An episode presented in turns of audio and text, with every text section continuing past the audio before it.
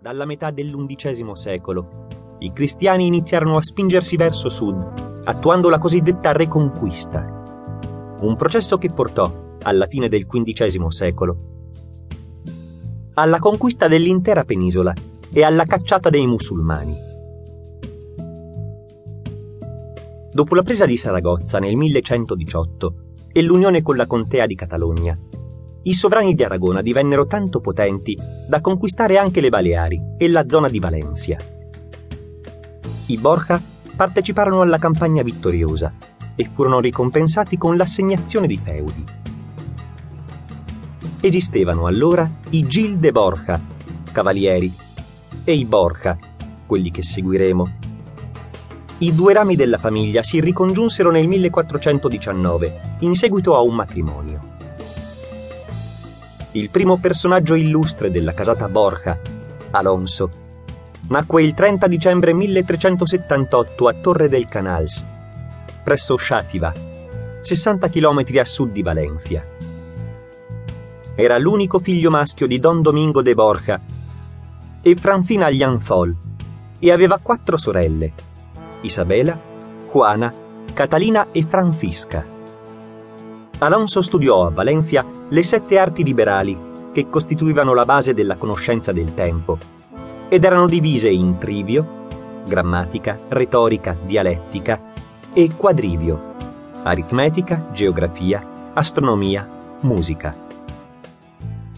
Non è un caso che il nipote di Alonso, Roderick, abbia fatto affrescare dal Pinturicchio una sala delle arti liberali all'interno dell'appartamento Borgia, che fa ora parte dei Musei Vaticani in un mondo in cui la precocità era all'ordine del giorno. Alonso frequentò, quattordicenne, l'Università di Lleida, laureandosi in utroque iure, espressione che significa l'uno e l'altro diritto, vale a dire entrambe le branche del diritto esistenti all'epoca, quello civile e quello canonico. Alonso, descritto da molti storici come un uomo abile, intelligente e coraggioso. Divenne presto professore di diritto e in seguito vice cancelliere nella stessa università di Lleida dove aveva studiato. Fu però grazie alle proprie doti diplomatiche che iniziò l'ascesa verso il potere. In quegli anni, tra il 1378 e il 1417, era in atto il cosiddetto scisma d'Occidente i cristiani erano divisi tra la fedeltà al Papa che risiedeva a Roma e quella verso i due cosiddetti antipapi. Gli antipapi erano cardinali eletti papa da altri cardinali dissidenti. Uno aveva sede ad Avignone e l'altro a Pisa. I sovrani di Aragona, e con essi i propri sudditi, erano fedeli alla Chiesa di Avignone. Benedetto XIII, l'antipapa di Avignone, riconobbe le capacità di giurista e amministratore di Alonso e lo premiò nominandolo nel 1408 assessore ed ufficiale della diocesi di Lleida e nel 1411 canonico del capitolo della stessa cattedrale diocesana. Nel 1416 il Borja si sarebbe dovuto recare come delegato al concilio di Costanza, che nel 1417 pose fine allo scisma. Al concilio furono infatti deposti gli antipapi di Avignone e Pisa.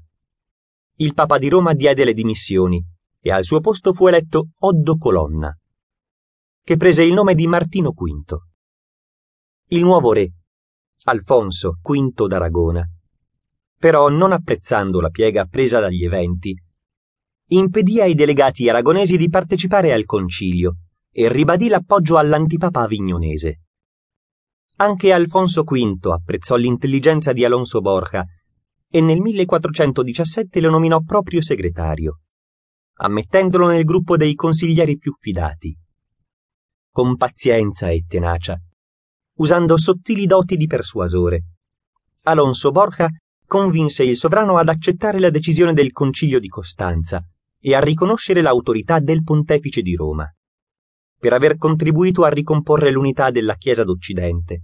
Il Papa Martino nominò Alonso canonico del capitolo della cattedrale di Barcellona, rettore della chiesa di San Nicola a Valencia e amministratore della diocesi